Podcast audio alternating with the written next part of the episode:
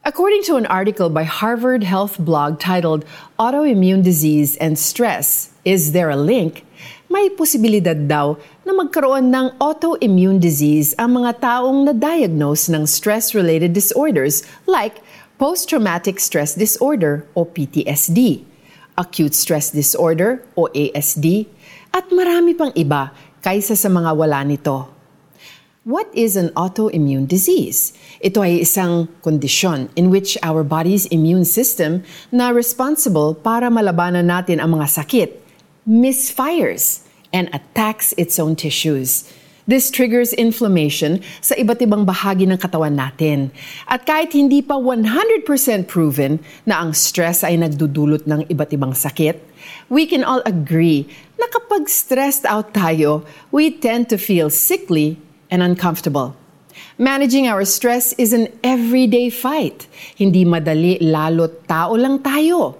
Sabi nga nila, napapagod at nagkakasakit din.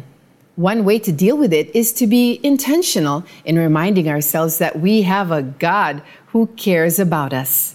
Sabi ng Psalm 56 verse 3, Kapag ako'y natatakot o aking Diyos na dakila, sa iyo ko ilalagak ang pag-asa ko at tiwala.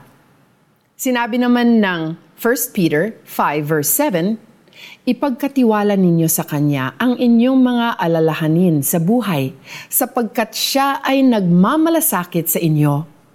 If stress is making us sick, we can approach God and He will carry the load for us. Sabi ng Psalm 55.22, Ilagak kay Yahweh iyong suliranin, aalalayan ka't ipagtatanggol rin, ang taong matuwid di niya bibiguin. Let's pray. Dear Jesus, thank you for reminding me that you care about me. Maraming bagay ang nagdudulot ng stress sa akin pero pinipili ko po ngayon na maniwala sa mga promises mo. Help me to be vulnerable before you. I cast all my worries and anxieties upon you. Thank you, Lord Jesus. Here's our application. Nagkakasakit ka na ba dahil sa dami ng mga alalahanin mo? Gusto mo ba ng makakausap? Pray to God at i-release sa Kanya ang lahat ng problema mo. Sino sa inyo ang makakapagpahaba ng kanyang buhay ng kahit isang oras sa pamamagitan ng kanyang pagkabalisa?